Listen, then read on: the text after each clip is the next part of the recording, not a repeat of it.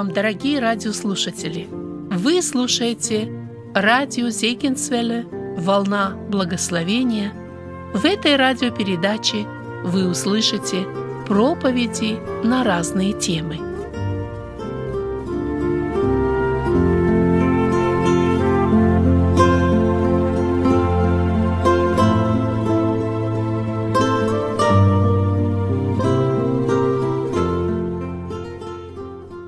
Приветствую, дорогие братья и сестры.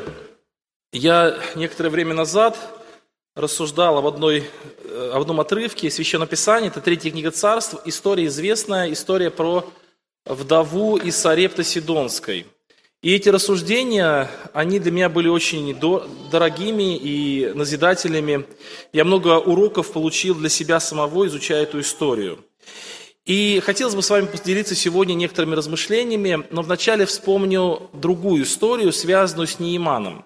Проповедь «Неожиданные благословения». Гимн «Бог благословений потоки обещал не спаслать». И мы верим с вами, что эти благословения потоки, они изливаются в нашу жизнь. Но часто мы не замечаем этих благословений, или проходим мимо этих благословений. И одна из причин заключается в том, что у нас есть с вами некий свой путь приобретения благословений, который отличается от пути Божьего. Нам кажется, что вот благословения, они выглядят вот так вот. И получить их нужно вот именно таким образом. А Господь подготовил нам другие благословения и иным путем. Вот вспомните Неймана.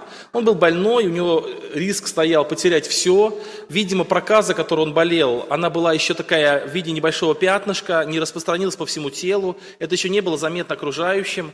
И он узнал, что существует пророк, который может его исцелить. И когда он ехал э, туда, э, в Израиль, то он нарисовал себе картину, как все это произойдет.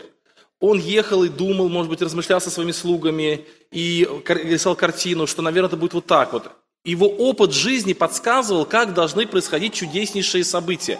Исцеление проказа – это чудесное событие, неожиданное событие. Такого ну, встречается редко или вообще никогда не встречается. Поэтому, конечно, оно должно выглядеть особенным образом. Поэтому он представил, что он подъезжает к дому, выходит пророк, поднимает руки, призывает имя Божие. Может быть, свет яркий осияет, может быть, земля потрясется, может быть, еще что-то. И когда он приехал к дому Неимана, ой, к дому Елисея, то вдруг Елисей даже не вышел, он был занят другими делами, он посылает своего слугу Гиезию, говорит, сходи и скажи ему, чтобы он пошел. Друзья, это для Неймана было чудо, для, для, для Елисея это была рутинная работа, его чудеса совершались чуть ли не каждый день, и поэтому ничего особенного в его жизни не было. Иди скажи Нейману, пусть он пойдет и окунется в, в Иордане семь раз и будет исцелен. И у Неймана произошло вот это раздвоение. Его представление, которое он себе нарисовал, они в корне отличались, что произошло. И он, разочаровавшись, поворачивает обратно. И фактически он чуть-чуть было не лишается благословений Божьих, а, потому что он просто не соответствовал тому, что, как он это видел. Но его мудрые слуги убедили, друзья его убедили, и он все-таки сделал, как поступил, повелел пророк, и получил благословение исцеления. Друзья, а вот хотелось бы теперь вернуться вот к этой женщине из Сарепты Сидонской, этой вдовице. Мы видим, что она находится в очень тяжелых условиях. Она находится в нищете, почти на грани голодной смерти. У нее есть маленький сын, который тоже страдает очень сильно. Мы знаем, что голод постиг всю землю, был голод сильный написано. Вот. Не было дождя несколько лет, урожая не было, все люди страдали, в том числе и вдовица страдала. Мы знаем, что в то время не было пенсий, не было соцзащиты, и поэтому люди могли выживать только за счет каких-то своих родственников или мужей. Поэтому вдовицы, они были обречены на такое вымирание в то время, если у них не было хороших родственников или детей взрослых. Именно поэтому Бог называет тебя Богом и вдовицы сирот, и вдовицам особое внимание. Помните, Иаков пишет, что вдовицам должно быть особое внимание. Именно по той причине, что это особо такая, ну, тяжелая, э, тяжелая доля у этих людей.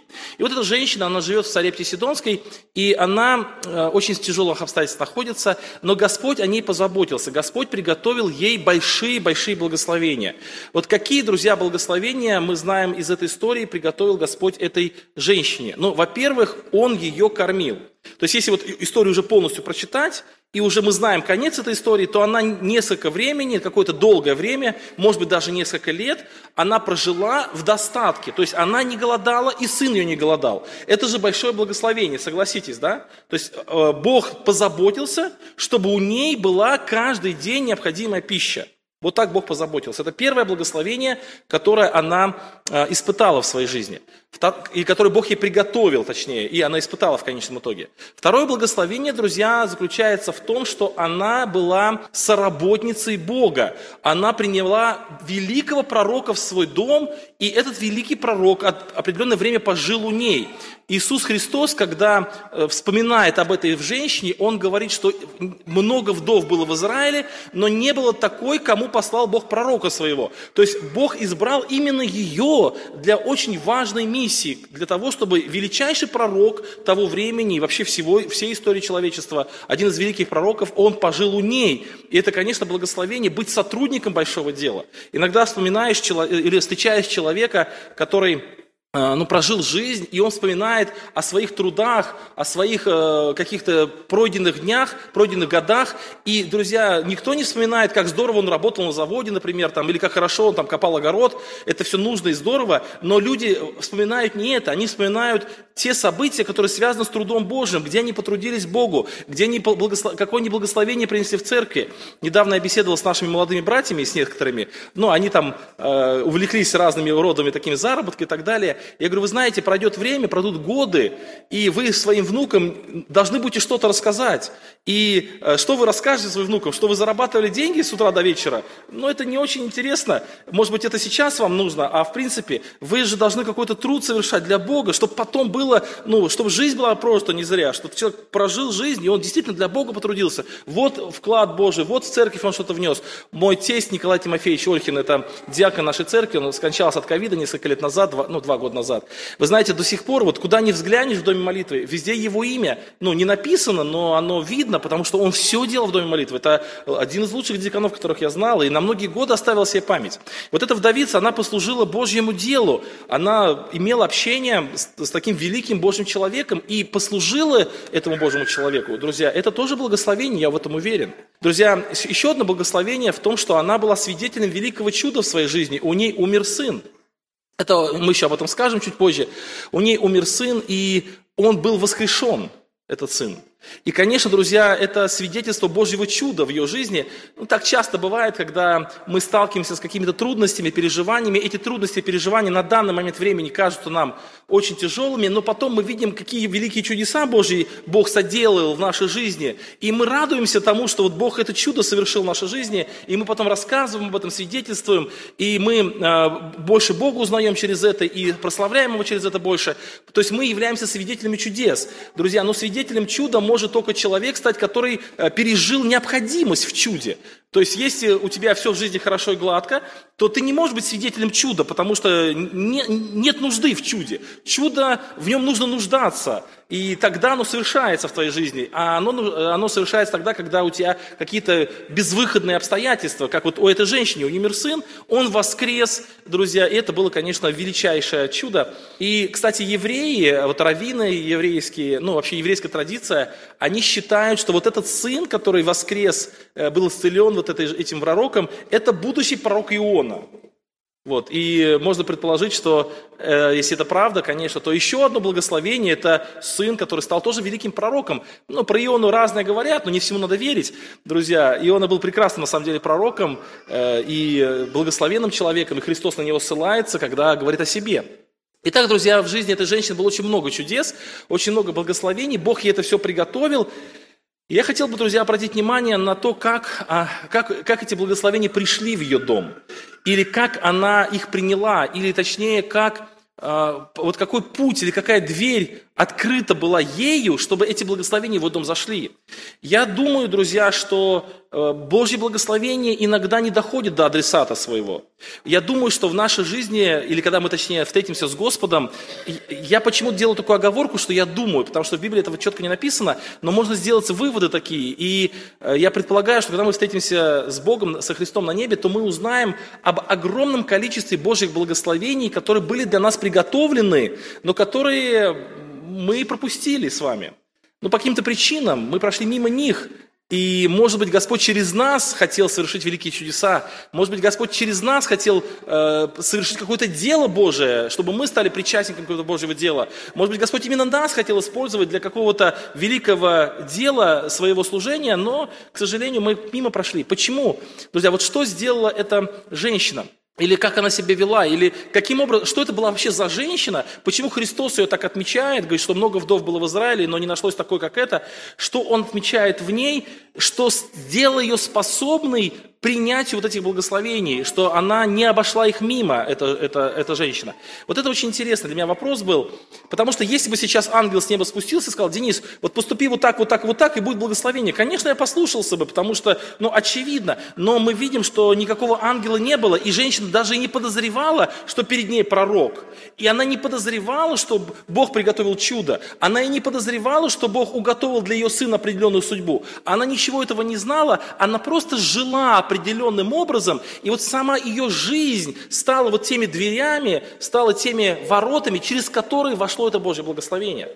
Э, то есть еще раз, друзья, скажу, что э, сейчас вот э, этот мир, он полон потоками Божьих благословений. Но многие люди, они умудряются остаться вне этих благословений. Почему? Не потому, что их нет, этих благословений, а потому, что люди спрятались под каким-то прикрытием от этих Божьих благословений, под каким-то зонтиком, под каким-то навесом. И потоки Божьих благословений идут, весь мир мокрый от этих Божьих благословений, весь мир тонет в этих Божьих благословениях, а многие люди даже не чувствуют капельки, потому что а, они, они спрятались от них. Вот жизнь этой женщины, она была открытой для Божьих благословений. Сама ее жизнь была таковой, что Божьи благословения, которые Бог для нее приготовил, они нашли ее, они пришли, она, она открыла им двери. Что же это за жизнь такая? Ну, кстати, еще маленькое добавление сделаю. Когда он говорит, э, Бог говорит Илии, чтобы он шел в Царепту Сидонскую, он говорит такие слова. «Я повелел одной вдовице кормить тебя». Вот «я повелел». Но мы не находим в Священном Писании, что Бог явился ей и что-то ей повелел. То есть она ни во сне этого не видела, ни ангел не являлся. То есть Бог ей повелел, то есть Он ее приготовил, э, ей приготовил это повеление, но она об этом не знает. Это очень интересная мысль. Ну, давайте идем дальше. Итак, 9 стих 17 главы. «Встань и пойди в Сарепту Сидонскую и оставайся там. Я повелел там женщине, вдове, кормить тебя». Ну, мы уже об этом сказали, что она об этом повелении ничего не знает. Но ее сердце, ее э, такое, ну, как бы сказать, э, отношение к Богу, ее духовное состояние, оно открыто. Бог знает, что она готова к тому, чтобы принять Илью, и Он на нее рассчитывает. Вы знаете, ну, мне приходится очень много разных дел делать. У нас есть и фонд помощи, и газета, и журнал, ну и много разных направлений, в том числе церковь. И я знаю людей, э, которым я могу, например, послать какого-то человека, чтобы э, он к нему обратился. И я точно знаю, что этот человек всегда отреагирует правильно. Я точно знаю, что если к нему обратится человек, то этот человек вовремя сориентируется, успокоится, он вовремя поймет, о чем идет речь. Даже если я его не предупрежу заранее и скажу, слушай, к тебе сейчас такой-то, такой-то позвонит по такой-то, по такой-то просьбе. Сам э, этот звонок вот того человека уже воздействует правильным образом, и тот человек поймет, что от него нужно, и все сделает по, по высшему разряду. А есть люди, которым надо объяснять, показывать, он еще переспросит тебя 500 раз, потом еще спросит, как это правильно сделать. И легче самому сделать, чем ему поручать. Друзья, вот эта женщина, она была вот как бы незаметная вдовица, она была простой-простой той женщины, имя которой мы даже не знаем, но она была таким слугой Божьим, на которого, на которую Бог рассчитывал. Он говорит, я ей повелел. Хотя никакого повеления не было, он ей ничего не сказал, но она была готова принять человека. И вот давайте мы об этом еще немножко поговорим. Итак, друзья, 9 стих, «Встань, пойди в Сарепту Сидонскую, оставайся там, я повелел там женщине, вдове, кормить тебя». И встал он и пошел в Сарепту, и когда пришел к воротам города, вот там женщина, вдова, собирает дрова. Друзья, Сарепта Сидонская – это языческое место, это Сидонская Сарепта, да, то есть это место находится между Тиром и Сидоном. И время от времени вот эта деревня или этот городочек, он переходил под власть то Тира, то Сидона. На данный момент времени это было под властью Сидона, Сидонская Сарепта. И это было место жуткого идолопоклонства. То есть там находился жертвенник Ваала, люди, окружающие, были язычниками, идолопоклонниками, друзья, ну вот первый ответ на вопрос, что же, какой же образ жизни вела эта женщина, что она стала способной к принятию благословений, это то, что она была а, верующей в единого Бога. Она говорит такие слова Илии. Она сказала, жив Господь Бог. Жив Господь. Это слово маркер. Вы знаете, я однажды приехал в одну церковь, э, меня там не знали, не узнали, э, вот, и я захожу в собрание и говорю, здравствуйте, здравствуйте. И меня посадили на лавочку, через какое-то время подошел молодой человек, предложил мне Евангелие, стал мне свидетельствовать, э, рассказывать о Боге, я с удовольствием послушал. И, друзья, вопрос, почему он стал мне свидетельствовать, почему он мне стал рассказывать о Боге? Потому что я сказал слово «здравствуйте». Друзья, что плохого в слове «здравствуйте»? Это хорошее, прекрасное слово, или слово «доброе утро», или слово «добрый вечер», или, может быть, такое дружеское «привет». Хорошие слова, но когда мы а, заходим в какое-то незнакомое нам собрание, то мы привыкли узнавать своих по слову «приветствую». Когда человек говорит слово «приветствие», для нас это слово «маркер». Мы по нему определяем, что перед нами свой человек. Друзья, это не то, чтобы закон так говорит, но это определенные э, ну, качества, что ли, нашего сообщества, нашего, вот нашей, нашей, нашего, нашей веры. Или, например, у нас недавно одна сестра, э, мы ее принимали в члены церкви, она была когда-то членом церкви очень много лет в центре России, потом в молодости она вышла замуж за неверующего человека, ее отлучили, и вот она много-много лет где-то была в мире, а потом они с мужем переехали в город Ейск, и у нее была сильная тяга к Богу, сильная тяга в церковь. И однажды она шла по рынку, и вдруг, говорит, я увидела косынку. Вот я увидела косынку, и все, я оставила мужа, оставила покупки, я побежала за этой косынкой, прибежала к ней, поймала, и говорю, скажите, она даже не спросила, верующего или нет, она сказала, где дом молитвы? А так говорит, там-то, там-то, там. Она пришла в собрание, покаялась, стала ходить на собрание. Ну, мы через какое-то время приняли в член церкви, восстановили с, э, вот в, из, с ее наказания. Друзья, то есть, э, опять-таки, покрывало на, на голове сестры, это некий тоже маркер, некий маркер, по которому мы определяем, да, вот, вот это наш человек, это наш человек. И я знаю одного брата, который был, э, в, э, который был в одном городе, и не знаю, как это было еще тогда, не было телефонов, еще в то время, он рассказывает, я, говорит, вижу, в автобусе едут муж и жена, ну, сто процентов верующие, однозначно, они, правда, ссорятся между собой, такие, вот, но я точно знаю, что они верующие, я за ними пристроился, пристроился, и точно в дом молитвы пришел, они до дома молитвы, говорит, ссорились, но они даже в ссоре то были верующие, понимаете, вот даже они ссорились, то были верующие, то есть можно как-то узнать. Так вот, эта женщина, она э, сказала слово «жив Господь», это слово произносили только люди, верующие в единого единого Бога. Это было слово маркер. Мы поэтому можем сказать, что эта женщина была верующей. Она была верующей, несмотря на то, что она сохранила упование на Бога и веру в Него. Она говорит, жив Господь. То есть она э, не говорит, мертв Господь, или не говорит, где Господь, или она говорит, кто такой Господь. Она утверждает эту истину, что Господь жив. Друзья, давайте обратим внимание на эту мысль еще раз. Находится в страшных условиях, голод, она в нищете, у нее маленький ребенок, которого ничего хорошего не ждет.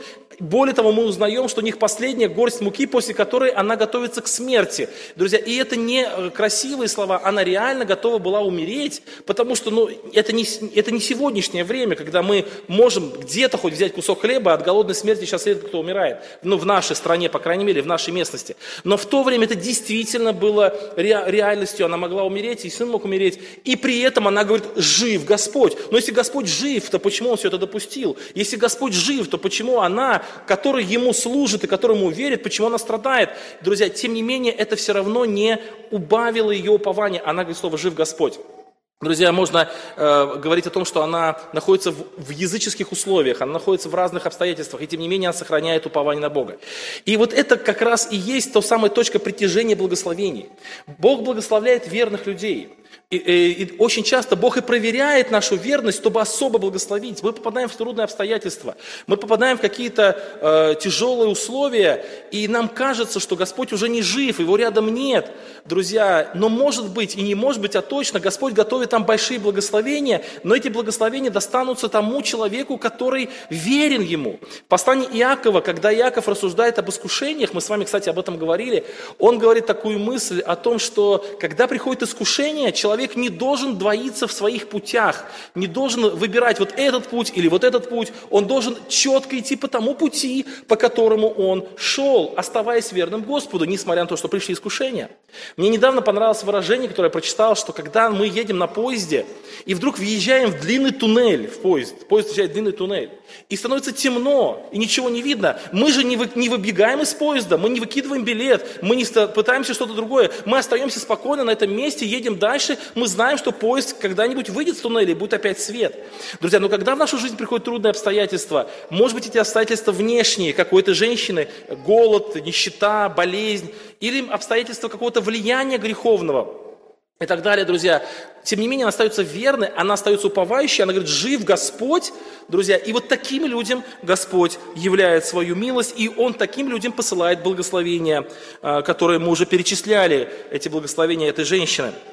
Поэтому, друзья, первая мысль, которую я хотел бы призвать меня в первую очередь самого себя и признать вас всех, признать, призвать нас всех в том, чтобы мы сохраняли благословение, э, сохраняли, точнее, верность Богу вне зависимости от обстоятельств, вне зависимости от того, где мы находимся, как, как, в каких условиях мы находимся и э, каких обстоятельствах живем.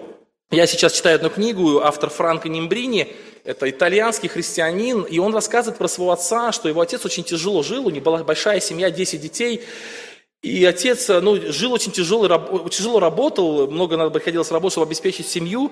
И однажды, когда его уже парализовало, и он уже не мог двигаться, я говорит, спросил своего отца, пап, как ты себя чувствуешь? И он ответил, грех жаловаться.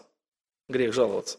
Друзья, то есть этот человек сохранил упование до самой смерти, хотя он уже много, долгое время, будучи молодым, 40, ну, чуть больше 40 лет человеком, он был парализованный, вот, и это, конечно, очень тяжелое обстоятельство, но он сказал грех жаловаться, он сохранял верность Богу. Друзья, второе, что для меня было очень важно из истории этой женщины, то, что она очень необычно отреагировала на Илию. Друзья, вот Илия, э, ну, вот я не знаю, замечаете вы это или нет, а может быть, э, это чисто мое восприятие, но мне кажется, что это происходит в нашем обществе. Мне кажется, что наше общество стало более вежливым. Вы не заметили это?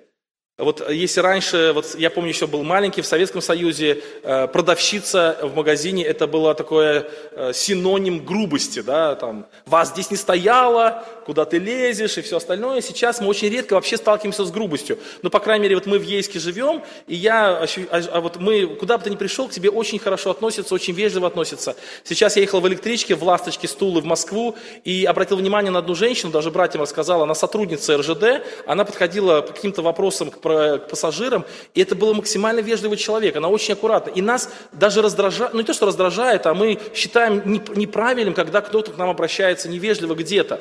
И мы привыкли к какому-то уже правильному обращению. Посмотрите, как Илия подходит к этой женщине. Вот давайте просто прочитаем.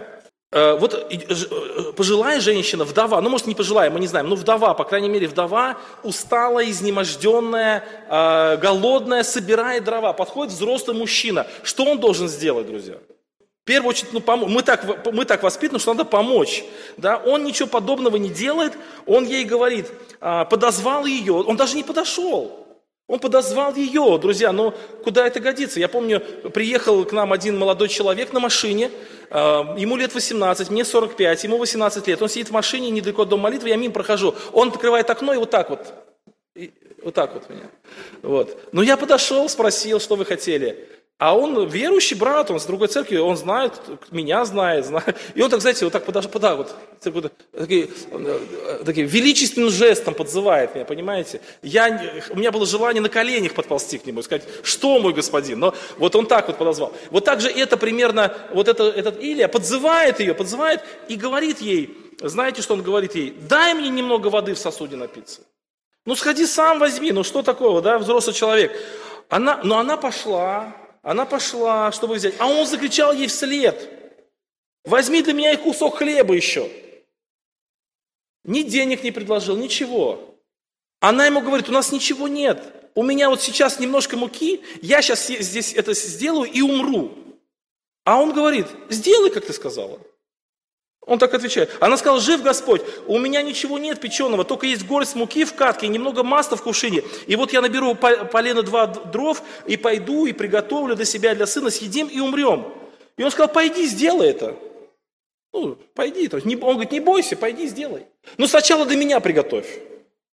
Друзья, ну согласитесь, что как бы ну, не очень вежливо, да? Ну, по крайней мере, с точки зрения нашей культуры, с точки зрения нашего восприятия, не очень вежливо. Но она воспринимает это очень ну, как бы сказать, это, она воспринимает это очень достойно.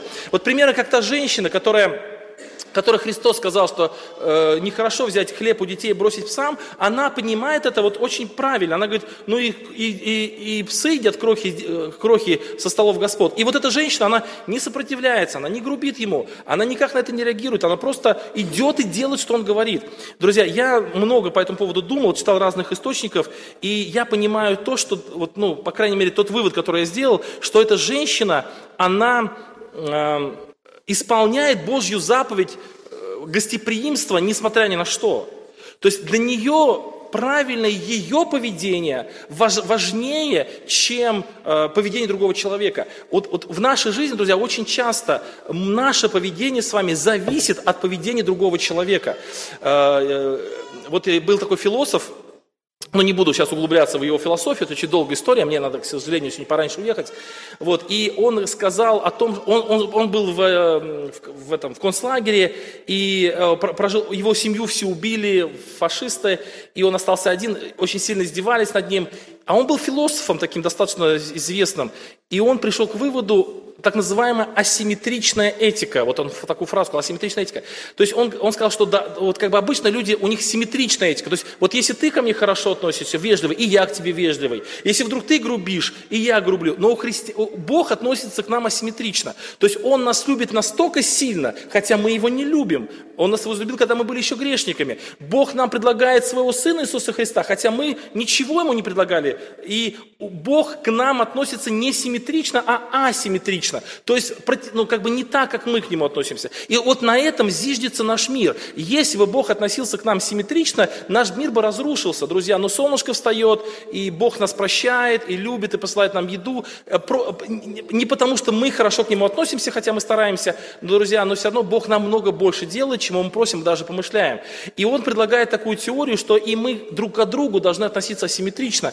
То есть наше поведение не должно зависеть от поведения близкого. Наше поведение зиждется на, неких, на некотором фундаменте, который не основан на э, другом человеке. То есть я э, гостеприимен не потому, что мои гости хорошие. Я жертвенен не потому, что э, меня за это похвалят. Или я, например, допустим, вежлив не потому, что я в этом вежливом обществе нахожусь. А я гостеприимен, потому что я считаю, что это заповедь Божия. Я добр, потому что я хочу подражать Богу. Я вежлив, потому что рабу Господню нужно быть приветливым. Так написано в Священном Писании и это не зависит от обстоятельств. Друзья, вот эта женщина, она была послушной Богу вне зависимости от обстоятельств. Пришел Илия, она не знает, что это пророк, у него не написано Бейджик, пророк Илия, да? Она не определяется никак, что это пророк, он не определяется. И тем не менее она относится к нему как к посланнику Божьему. Хотя никаким образом он не дал ей понять, что он посланник Божий. Он не сказал о себе, он ничего ей не обещал, он ничего ей э, не сказал. Он просто пришел и попросил у нее еды. И она, несмотря на то, что она сейчас умрет, она делает, как он просит. Друзья, для нее быть послушной Богу важнее всего. И она послушна Богу, она исполняет Его заповеди, она поступает правильно – еще раз, друзья, скажу, что в нашей жизни очень часто мы поступаем так, как должно быть, только в том случае, если мы находимся в правильных обстоятельствах. Но когда мы находимся в других обстоятельствах, то наше поведение будет зависеть от этих обстоятельств. Друзья, но Бог посылает свое благословение тем, чьи, э, чье э, вот как бы послушание Богу не зависит от обстоятельств. Друзья, дальше мы видим, что, ну, кстати, вот абсолютно вот неявно пришла ей помощь, да, дальше еще несколько моментов коротких, помолимся. А когда он заходит к ней, и Бог ей посылает еду, обратите внимание, что она каждый день берет последнее. То есть Бог ей не дает мешок, мешок муки там, или 10 мешков муки там, и 20 кадок масла. Э, Бог не делает так, что вот открывает дверь в сарай, а там все заставлено маслом и мукой. Нет, у нее остается одна катка, остается один и тот же мешочек такой с мукой, и каждый раз она берет оттуда последнее. Она берет, и все, она берет последнее. Друзья, почему Бог так сделал, что она каждый раз берет последнее? Это тоже источник Божьего благословения.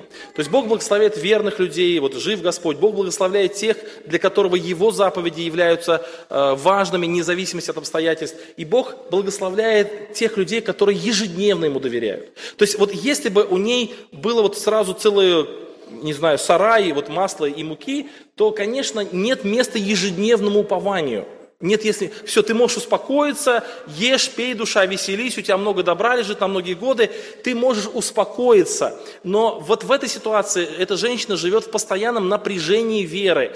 Ее вера ежедневно подтверждается, ежедневно проверяется. Она каждый раз отдает последнее своему гостю. Она каждый раз уповает на Бога, что утром опять будет то же самое. Друзья, но в конечном итоге она съела, может быть, не одну тонну э, вот этого э, э, муки. Бог ей дал не одну тонну масла.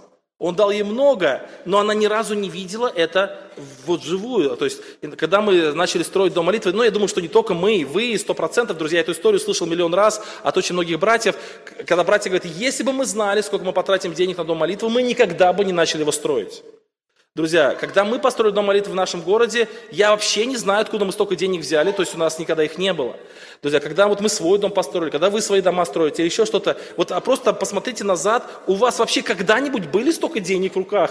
Не было, друзья, но тем не менее вы же построили, друзья, потому что Бог дает потребное. Каждый день Он дает свою пищу, и Он дает столько, сколько нужно, и в нужный момент, и в нужное время – Бог это делает, друзья. Он благословение свои перед, перед, э, ну, как бы дозирует, что ли.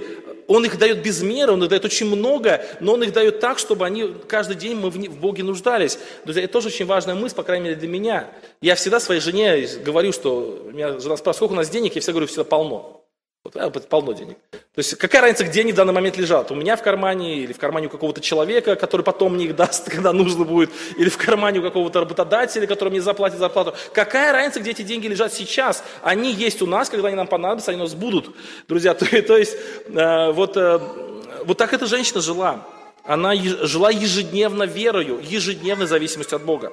И последняя мысль, э, эта мысль э, касается ее сына. Друзья, посмотрите, эта женщина, она проявила очень ну, хорошие качества, да, она верная Богу, она послушная Богу, она ежедневная вера в этой женщине проявляется. И тем не менее, а, она приняла из этого Илию, пророка великого, в свой дом. Она, казалось бы, такая благословенная, и тем не менее у нее умирает сын.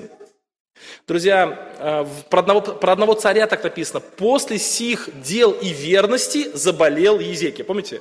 После сих дел, то есть после сих дел и верности его наградили. Ну, нормально. После сих дел и верности он жил долго и счастливо. Нормально. После сих дел и верности заболел. Ну, как-то не, нелогично. Друзья, вот нам кажется нелогично, а вот тут логично. А, э, у Бога все бывает. Умер сын. То есть, к чему это говорится? Что и у очень верных людей, и очень хороших людей бывает ситуация, когда постигает горе. Такое, друзья, бывает. Но мы видим, что Бог приготовил ей большое благословение, а, вот, э, воскресив этого сына. Конечно, друзья, это чудо, как мы об этом уже говорили. Но обратите внимание, как она реагирует на это когда у нее заболел сын, вот, и не, стало, не осталось в нем дыхания, она, 18 стих, сказала Илии, что мне и тебе, человек Божий, ты пришел ко мне напомнить грехи мои. Друзья, то есть она, э, ну тут написано, и умертвить сына моего, но в других переводах, в еврейских переводах, там примерно такая мысль, что он умер из-за моих грехов. То есть эта женщина не обвиняет Илию, не обвиняет Бога, не выставляет свои хорошие качества. Она не говорит, или ты у меня жил несколько месяцев, я тебя кормила, я тебя заботилась, ты у меня жил хорошо все, Бог через меня тебя кормил, и почему так случилось? Она видит свою проблему, она видит свою вину, она видит свои грехи, какие-то, может быть, существующие или несуществующие, но она, друзья, видит себя. Эта женщина достаточно скромная, как я вижу, она не обвиняет Илью. И, конечно, Бог выходит ей навстречу и исцеляет ее сына. И я уже сказал, друзья, что Э, по, по преданиям евреев, это был пророк Иона будущий. Ну, даже если не так, все равно это был чудесный мальчик, и э, благословение для своей матери очень много принес.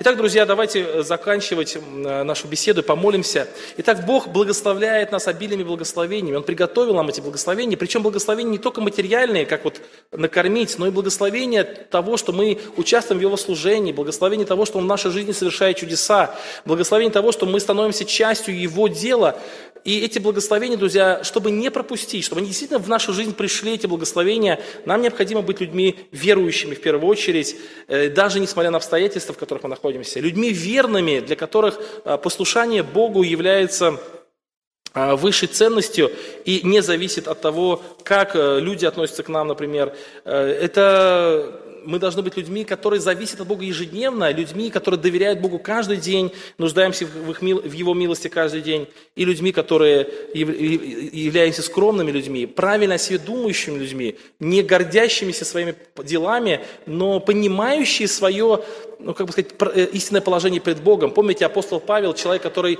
достиг очень высоких вершин в служении Богу, он говорит, что я первый грешник. эта женщина говорит, вот ты напомнишь мне о грехах моих. Кто-то скажет, но но нам Бог грехи уже простил, мы уже не грешники. Да и аминь, мы уже не грешники, нам Бог грехи простил. Друзья, но понимать, что мы с вами недостойны, и что вся, все, что есть у нас, это милость Бога, Божья, это правильное состояние. Когда Павел говорит, что я первый грешник, друзья, он это не для красивого словца сказал. Он понимал, кто он такой на самом деле, и что только благодать Божия в его жизни сделала то, что сделала. Друзья, и я думаю, что если мы будем с вами вот подражать этой женщине, подражать не только ей, но и другим представителем э, славного народа Божьего в разных э, его проявлениях, даже если они где-то в другом месте жили, друзья, то в нашу жизнь придет больше Божьих благословений. Давайте склоним колени наши, помолимся Богу нашему. Аминь.